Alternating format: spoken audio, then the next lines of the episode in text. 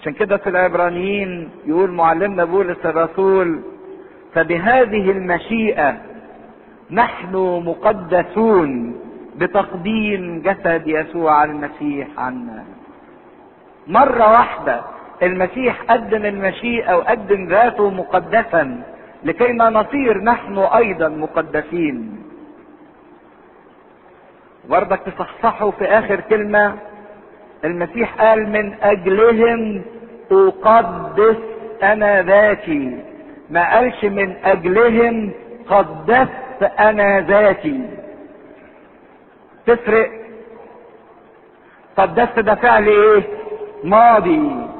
إن هذا التقديس مش مجرد عمل تم وانتهى لكن المسيح حطه في صيغة المضارع الدائم المستمر. لاحتياجنا لهذا التقديس باستمرار. من أجلهم أنا اقدس ذاتي ليكونوا هم أيضا مقدسين في الحق. عشان كده باستمرار اتحدنا بشخص المسيح حتى في سر الأفخارستية لما المسيح نطق وقال خذوا كلوا هذا هو جسدي. المكسور واشربوا هذا هو دمي المسفوك. ما قالش الذي سفك أو الذي كسر لكن استخدم صيغة الإيه؟ المضارع المستمر. عشان كده ذبيحة الأفخارستية هي ذبيحة ممتدة تعمل فينا لتقدسنا لتقدسنا باستمرار. بحيث إن إحنا نبقى مؤهلين إن إحنا نكون مخصصين لله. فكانت الطلبة الأولى من أجلنا في صلاة المسيح احفظهم في اسمك الطلبة الثانية قدسهم في إيه؟ في حقك. لأن لو الاثنين دول اتحققوا يحصل الحاجة الثالثة اللي المسيح بيطلبها في نهاية هذا الإصحاح. واللي نتكلم عنها المرة الجاية إن شاء الله. ولست أسأل من أجل هؤلاء فقط بل أيضا من أجل الذين يؤمنون بي بكلامهم. ليكون الجميع واحدا كما أنك أنت أيها الآب في وأنا فيك. ليكونوا هم أيضا واحد فينا. ليؤمن العالم أنك أرسلتني. وأنا قد أعطيتهم المجد الذي أعطيتني ليكونوا واحدا كما أننا نحن واحد. أنا فيهم وأنت فيا ليكونوا مكملين إلى واحد. وليعلم العالم أنك أرسلتني وأحببتهم كما أحببتني. أيها الآب أريد أن هؤلاء الذين أعطيتني يكونون معي حيث أكون أنا لينظروا مجدي. الذي أعطيتني لأنك أحببتني قبل إنشاء العالم. أيها الآب البار إن العالم لم يعرفك. أما أنا فعرفتك وهؤلاء عرفوا أنك أنت أرسلتني وعرفتهم اسمك وسأعرفهم ليكون فيهم الحب الذي أحببتني به وأكون أنا فيهم والمجد لله دائما ابديا أمين. شفنا طلبتين من السيد المسيح من الآب بخصوص التلاميذ. أول طلبة احفظهم في اسمك. وتاني طلبة قدسهم في حقك. سيد المسيح قال من أجلهم أقدس أنا ذاتي لكي يكونوا هم مقدسين. وكلمة أقدس بمعناها أخصص يعني المسيح خصص نفسه لكي ما يجعلنا نحن مخصصين لله. المسيح خصص نفسه لكي ما يجعلنا مخصصين لله. وهو ده هدف سر التجسد. من أجلهم أقدس أنا ذاتي لكي يكونوا هم أيضا مقدسين في الحق. وفي آخر الصلاة بينقل السيد المسيح الطلبة الثالثة. بعد طلبة الحفظ وطلبة التقديس ينقل إلى طلبة الوحدانية. من أجل إن الكل يصير واحد. كل الأعضاء المؤمنين يبقوا واحد وبعدين يبقوا واحد فيه وفي الآب. فبيقول ولست أسأل من أجل هؤلاء فقط والمقصود بهؤلاء فقط اللي هم ال 11 تلميذ. ولكن أيضا من أجل الذين يؤمنون بي بكلامهم. وهنا المسيح بيوسع دايرة الشفاعة بتاعته لكي ما تشمل كل الذين يؤمنون بشهادة التلاميذ. حقيقة إن في النص اليوناني المعنى أجمل يقول من أجل الذين يؤمنون بي بكلمتهم مش بكلامهم بصيغة المفرد. لأن التلاميذ ما لهمش غير كلمة واحدة اللي هي المسيح اللي هي اللغة. ما هواش كلام كتير ولكن هي كلمة واحدة اللي هي شخص السيد المسيح. حاجة اللطيفة والعجيبة في شخص السيد المسيح إنه لما بيوسع الشفاعة بتاعته بيقول من أجل الذين يؤمنون بي بكلامهم. ما قالش من أجل الذين سيؤمنون بي. تفرق؟ الذين يؤمنون بي تعني إيه؟ الزمن الحاضر. لكن سيؤمنون دي تعني المستقبل. وكأن السيد المسيح بيلغي عامل الزمن. هو المفروض الحاجة الطبيعية أو التفكير الطبيعي إن المسيح يقول من أجل الذين سيؤمنون بي. لكن المسيح ما تكلمش بصيغة المستقبل. المسيح اتكلم بصيغة المضارع الحاضر الذين يؤمنون بي. لأن الكنيسة كانت حاضرة قدام المسيح في تلك اللحظة.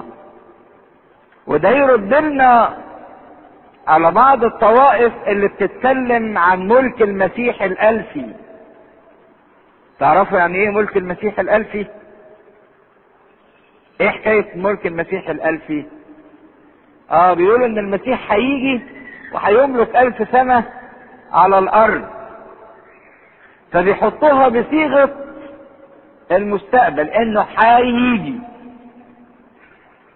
لكن هنا المسيح بيرد. إنه ما عندوش صيغة المستقبل سيؤمنون لكن عنده صيغة الحاضر إن الملك الألفي ابتدى فعلا من وجود المسيح على الأرض. مش لسه حاجة هتيجي في آخر الأيام زي ما بعض الناس بيقولوا.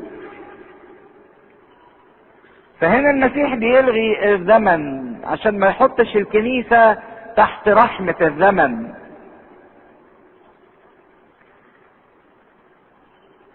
لأنها كانت حاضرة فيه وفي شخصه وفي جسده. فهنا المسيح بيسأل من أجل الكنيسة وعن الكنيسة وبيطلب وبيقدم شفاعة. حاجة الجميلة إن المسيح هنا بيطلب من أجل الذين يؤمنون به. وده يورينا خطورة عدم الإيمان بشخص المسيح. إن اللي بيآمن بالمسيح ليه حق إن المسيح يشفع فيه ويطلب من أجله. بينما الإنسان اللي ملوش إيمان بشخص المسيح ملوش حق في إن المسيح يطلب من أجله يشفع فيه. فهنا الشفاعة موجهة. والمسيح يسأل من أجل ويطلب عن الذين يؤمنون به. أما الذين لا يؤمنون به لا يكون لهم شفاعة ولا يكون لهم طلبة. فبنشوف التدرج في طلبة المسيح احفظهم في اسمك حوط عليهم في اسمك قدسهم في حقك وبعدين الطلبة الثالثة ليكون الجميع واحد كما أنك أنت أيها الاب فيا وأنا فيك. ليكونوا هم أيضا واحد فينا وليؤمن العالم أنك أرسلتني. وهنا بيبان إن موضوع الوحدة وحدة الأعضاء بعضيهم وبعض. ووحدة الأعضاء بشخص المسيح ده مطلب أساسي. المسيح بيطلبه بل إن ده قمة شفاعة المسيح إن إحنا نصل إلى تلك الوحدانية. وحدانية بعضينا مع بعض وحدانية مع الله. الوحدانية دي شيء خطير جدا وأساسي في حياتنا كمسيحيين. حقيقة إن الوحدانية دي تتحقق بواسطة حاجتين المعرفة والإيمان. كل ما نعرف ربنا وكل ما نثق في ربنا زي ما بيقول ليحل المسيح بالإيمان في قلوبكم. كل ما نقدر إن إحنا ندرك الوحدانية.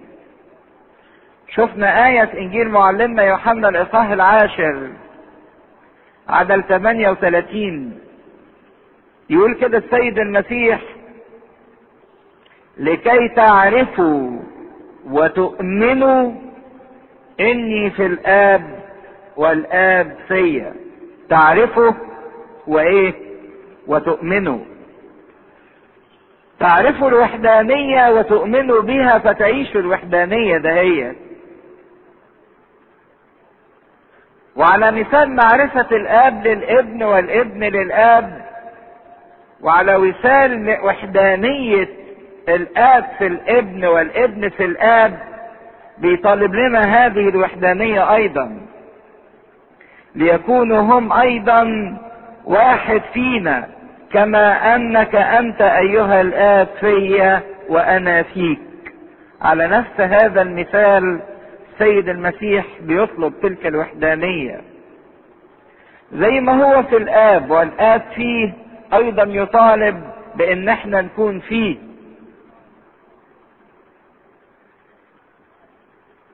والحقيقة إن معرفة الآب للابن هي معرفة مطلقة. معرفة بلا حدود. ووجود الآب في الابن والابن في الآب هو وجود مطلق.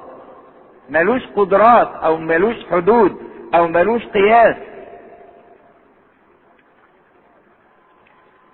المو... الآب موجود كليا في الابن والابن موجود كليا في الآب لأن هم كيان واحد ووجود واحد. عشان كده المسيح حط ثلاث مستويات للوحدة. أول مستوى تلاقوه في عدد واحد وعشرين. يكون الجميع واحد. ده أول مستوى. إن الكل يتوحد الأعضاء تتوحد بعضيهم مع بعض وهنشوف إيه معنى الوحدة دهيت وبعدين بعد ما الأعضاء تتوحد بعضيهم ليكونوا هم أيضا واحد فينا. الأعضاء دول يتوحدوا بمين؟ بالآب والإيه؟ والإبن. دي الدرجة الثانية. الدرجة الثالثة نلاقيها في عدد 23 وأنا فيهم وأنت فيا ليكونوا مكملين إلى واحد. دي الدرجة الثالثة أن الكل يصل إلى قياس واحد اللي هو قياس قامة ملء المسيح. عشان كده الوحدة اللي المسيح بيقصدها ما هياش وحدة طقوس أو وحدة آراء أو وحدة أنظمة أو وحدة رياسات. لأن هنيجي نبص نلاقي إن حال الكنيسة نقول طب فين الطلبة دي بتاعت المسيح؟ ده في كنيسة في الشرق وكنيسة في الغرب وفي طوائف وفي انشقاقات وفي وفي وفي وفي. هل الوحدة اللي طلبها المسيح ما تمتش أو ما تنفذتش أو ما حصلتش؟ تعالوا نفهم إيه طبيعة الوحدة. عشان يقولوا ده في كنيسة أرثوذكسية وفي كنيسة كاثوليكية وفي كنيسة بروتستانتية والكنيسة البروتستانتية دي فيها حوالي 150 طائفة يبقى فين الوحدة اللي المسيح بينظر لها؟ ما احناش واحد. كل كنيسة ليها طقوس ليها تقاليد ليها رياسات ليها أنظمة ليها شكل معين. فين الوحدة دهيت الوحدة ما هياش وحدة تنظيم أو وحدة طقوس أو وحدة رياسات. لكن في واقع الأمر هي وحدة كيان. وحدة طبيعة إذا كان بيقول الهدف النهائي من الوحدة إن إحنا نكون مكملين إلى واحد وهذا الواحد هو يبقى شخص المسيح. هذا الواحد أنا أبقى مسيحي وأي إنسان تاني في الغرب يبقى مسيحي. مسيحي يعني يبقى مسيح. فدينا وحدة المحبة وحدة السيرة وحدة السلوك وحدة الاتحاد بشخص المسيح فنصير إلى واحد. لو تتخيلوا معايا جبل عالي جدا الجبل ده على قمته مفيش غير شخص واحد بس اللي هو المسيح. قاعدة الجبل دي قاعدة عريضة جدا. ممكن واحد يقف من ناحية الشرق ممكن التاني يقف من ناحية الغرب ممكن واحد يقف من ناحية الشمال ممكن واحد يقف من ناحية الجنوب. تحت القاعدة كبيرة جدا واتجاهات واسعة دايرة. لكن لاحظوا إن كل ما الإنسان يطلع على الجبل ده كل ما إيه بيحصل؟ كل ما الدايرة بتصغر بتصغر بتصغر لحد ما يوصل لقمة الجبل ما يبقاش غير فيه إيه؟ واحد. هو ده بالظبط طول ما إحنا تحت طول ما في اختلافات كتيرة بينا أنظمة كتيرة بينا اتجاهات كتيرة اللي واقف في الشرق واللي واقف في الغرب واللي واقف في الشمال واللي واقف في الجنوب. لكن لو كلنا طلعنا وعلينا على الجبل كل ما نطلع على الجبل كل ما الاختلافات اللي بينا يحصل لها إيه؟ تقل تقل تقل. لحد ما نصل إلى قمة الجبل نجد نفسينا بقينا كلنا إيه؟ واحد اللي هو المسيح. عشان كده كل ما الكنيسة بتركز على شخص المسيح ويبقى هدفها المسيح. كل ما الوحدانية دي بتتحقق المسيح ما يحبش يبص لنا في الاختلافات وفي الثقافات وفي العوايد وفي الطقوس وفي الرياسات. المسيح ما بيبصلناش كده. المسيح بيبص لنا في جسده. حقيقة إن موضوع الوحدانية الواحدة كان هدف ربنا من الأول من خلقة الإنسان إن الإنسان يصير واحد مع الله.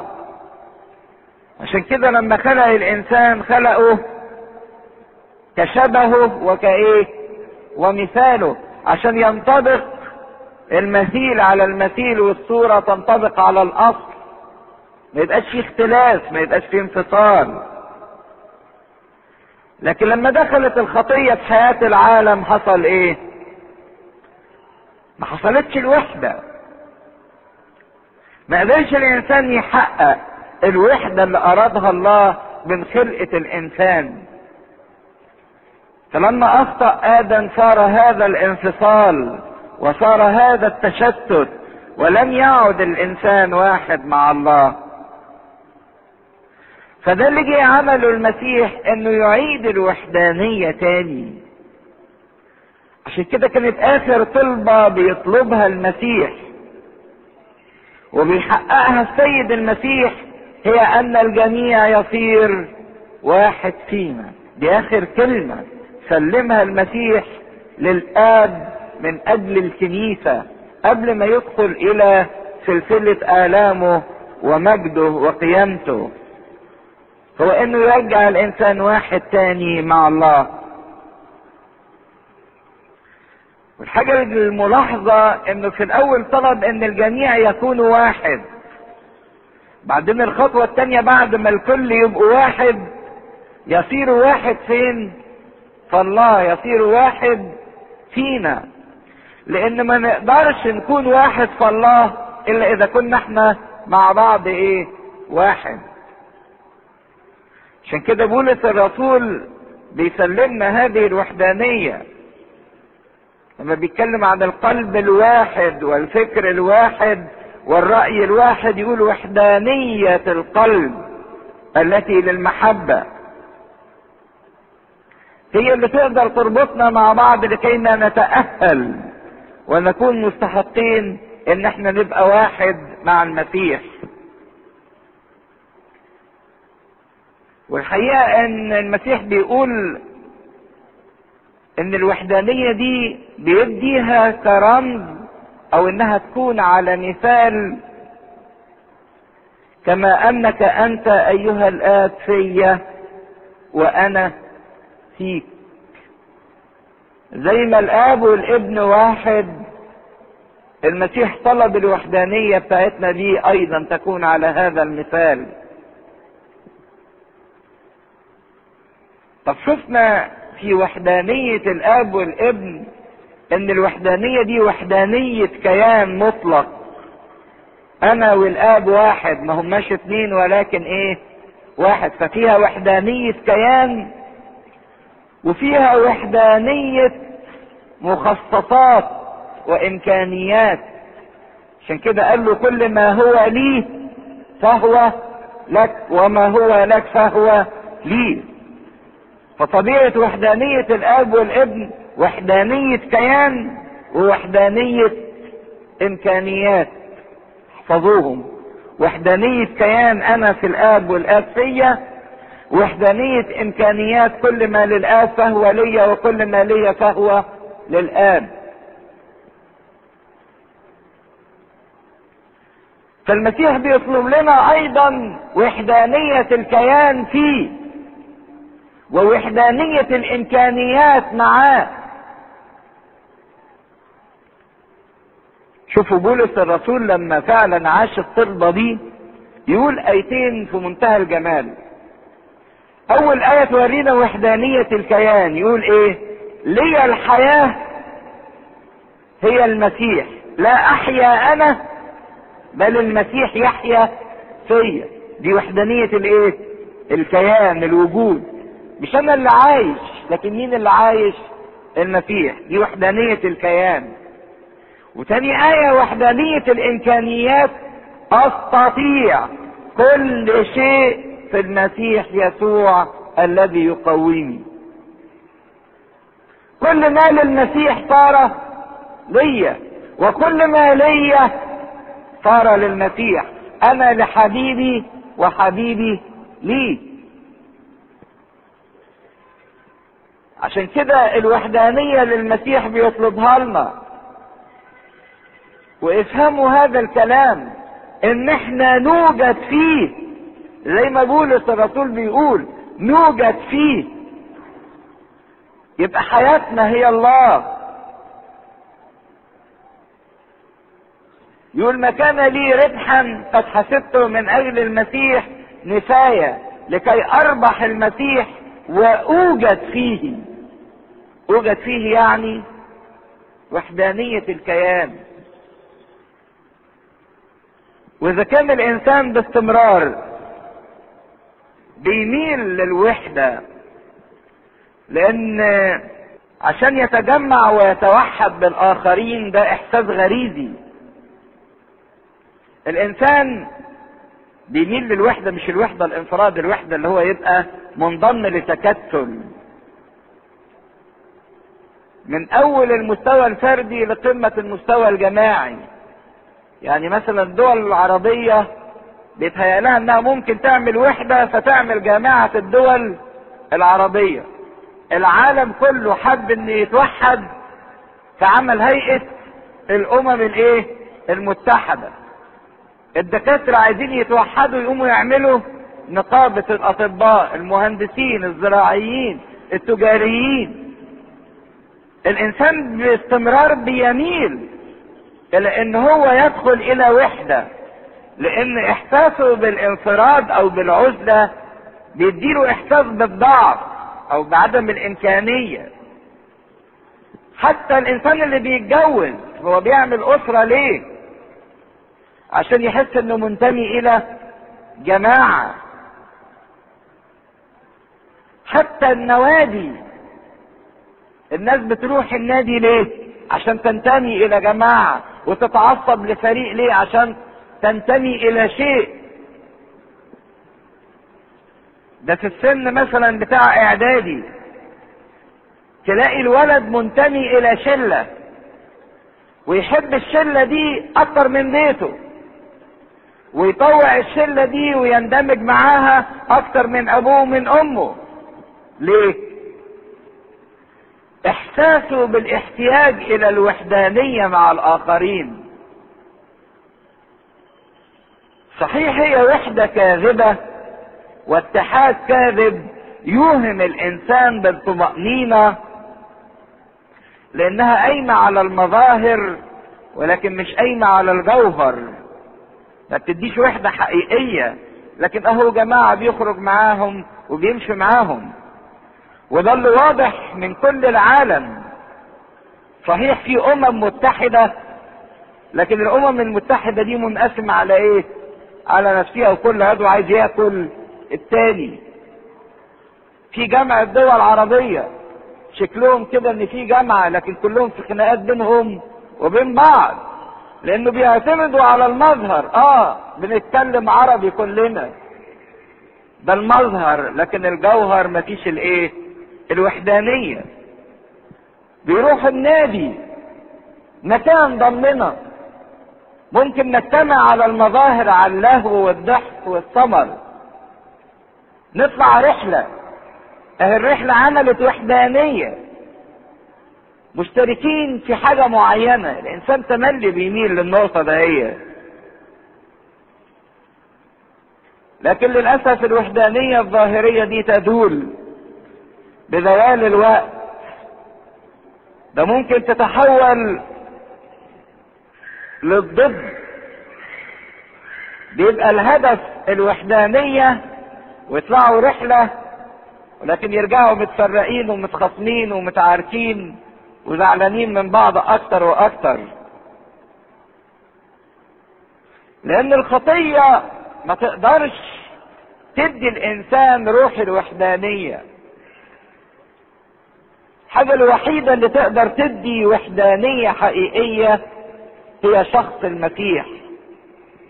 إذا كان هدف الإنسان المسيح وإذا تجمع الإنسان باسم المسيح وإذ سلك الإنسان سلوك المسيح حينئذ يستطيع إنه يكون ليه الوحدانية الواحدة. لكن إذا ما تمش دهوت ما نقدرش الإنسان يكون ليه هذا أو هذه الوحدة. تعالوا شوفوا كده لما الكنيسة فعلا اتجمعت في المسيح وسلكت بسلوك المسيح كان منظرها إيه؟ لو طلعنا سفر أعمال الرسل الإصحاح الثاني اعمال الرسل اصحاح 2 عدد 44 شوفوا بقى منظر جميل للوحدانية فعلا. اللي تمت نتيجة استجابة شفاعة المسيح وطلبته من أجل الوحدانية. وجميع الذين آمنوا وحطوا خط تحت كلمة جميع. جميع يعني إيه؟ كل. الذين آمنوا كانوا معا. وكان عندهم كل شيء مشتركا. والأملاك والمقتنيات كانوا يبيعونها ويقسمونها بين الجميع كما يكون لكل واحد احتياج. وكانوا كل يوم يواظبون في الهيكل بنفس واحدة. وإذ هم يكسرون الخبز في البيوت كانوا يتناولون الطعام بابتهاج وبساطه قلب مسبحين الله ولهم نعمة لدى جميع الشعب. وكان الرب كل يوم يضم إلى الكنيسة الذين يخلصون. عدوا كده كلمات الوحدة قد إيه؟ جميع معا كل شيء مشتركا. يواظبون بنفس واحدة. وبرضك يكمل لنا الصورة في أعمال رسل أربعة. عدد 32 وكان لجمهور الذين آمنوا قلب واحد ونفس واحدة. ولم يكن أحد يقول أن شيئا من أمواله له بل كان عندهم كل شيء مشتركا. وبقوة عظيمة كان الرسل يؤدون الشهادة بقيامة الرب يسوع. ونعمة عظيمة كانت على جميعهم إذ لم يكن فيهم أحد محتاجا لأن كل الذين كانوا أصحاب حقول أو بيوت كانوا يبيعونها ويأتون بأثمان المبيعات ويضعونها عند أرجل الرسل فكان يوزع على كل واحد كما يكون له احتياج. شوفوا وحدانية الكيان ووحدانية الإمكانيات. الطلبة اللي طلبها المسيح تحققت في أبدع وأجمل صورة في عصر الكنيسة الأولى.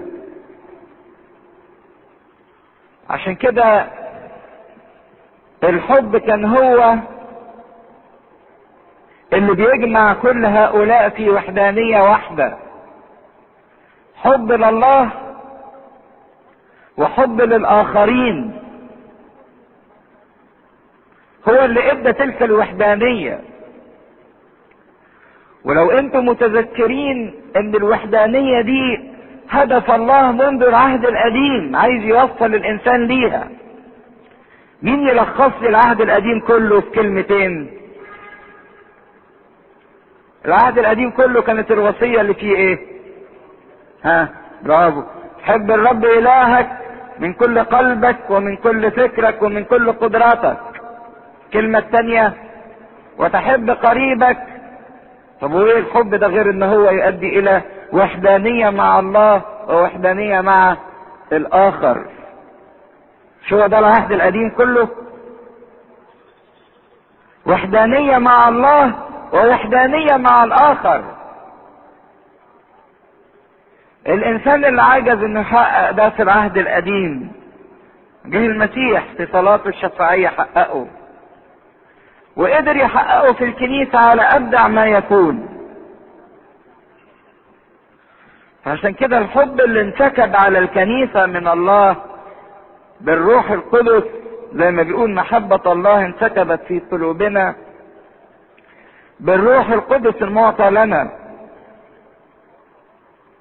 هو اللي أدى إلى حدوث وحدة حقيقية. وحدة مع الآب وشخص المسيح. ووحدة ما بين الأعضاء بعضيهم وبعض. وحدة إمكانيات إن كل ما للمسيح صار للكنيسة. عشان كده يقول كانت تجرى آيات وقوات وعجائب. إمكانيات المسيح بقت في الكنيسة. والكنيسة كلها بقت موجودة في المسيح. وعشان كده المحبة تؤدي إلى اتحادنا بعضينا ببعض. واتحدنا بعضينا ببعض دليل على وجود المحبة. لكن عدم اتحادنا ببعض دليل على عدم وجود المحبة. بس نقصد بكلمة المحبة مش محبة اللي هي الأخلاق والعواطف والإتيكيت والمشاعر. المحبة اللي هي على مستوى الروح مش اللي على مستوى الجسد. المحبة الملتزمة المحبة الباذلة المحبة المضحية. المحبة اللي بتنكر النفس مش المحبة بتاعت العواطف التلذذية اللي بتؤكد الأنا والذات. إن عايز أتلذذ بغيري. لا مش هي دي. مش محبة العواطف. لكن المحبة اللي على مستوى الروح هي اللي تؤدي فعلا إلى الاتحاد. عشان كده معلمنا يوحنا في الرسالة بتاعته يقول آية خطيرة جدا. من لا يحب مين يكمل؟ من لا يحب لن يعرف الله. اللي ما بيحبش يبقى ما عرفش مين؟ ربنا. لأن الله محبة. واللي ما عرفش المحبة يبقى ما عرفش ربنا. وبرضك أقول من لا يحب مش مشاعر العواطف والمجاملات ولكن من لا يحب على مستوى الروح. المحبة المسيحية الباذلة البادئة التي لا تتغير بتغير الظروف محبة المسيح المضحية هي دي اللي على مستوى الروح. عشان كده لما بيقول لا نحب لا باللسان ولا بالكلام مش بالعواطف. ولكن نحب بالايه؟ بالعمل بالحق والحق هو المسيح. فاذا كانت المحبة أصلا هبة وعطية من الله يقول كده محبة الله انسكبت في قلوبنا. إذا المحبة دي عطية موهبة من الله ويقول نحن نحب لأنه أحبنا اولا. يعني ما نقدرش نحب إلا إذا أخذنا عطية الإيه؟ المحبة. طب وربنا بيدي عطية المحبة دي لمين؟ ربنا ما يديهاش للإنسان إلا اللي ياخدها علشان يعطيها. يعني اللي عايز محبة ياخد محبة عشان يمركزها في ذاته ربنا ما يدلوش لكن اللي ياخد علشان يعطي ده اللي ربنا بيديله موهبة المحبة لكي ما يمتلئ ويفيض على الآخرين.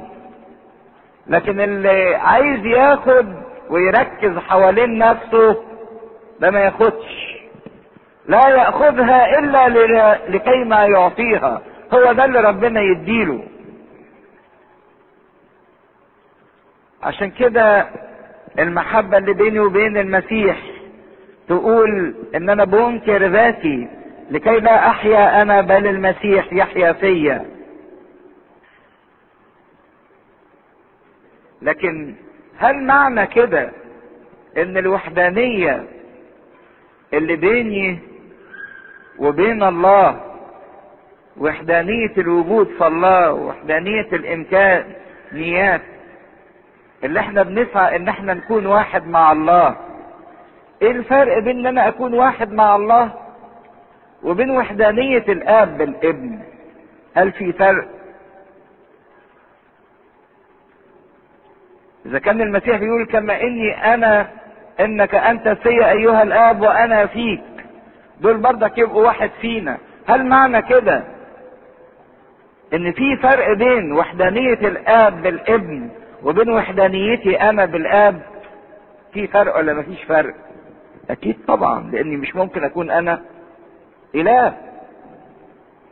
الوحدانية اللي ما بين الآب والابن هي وحدانية تساوي مطلق.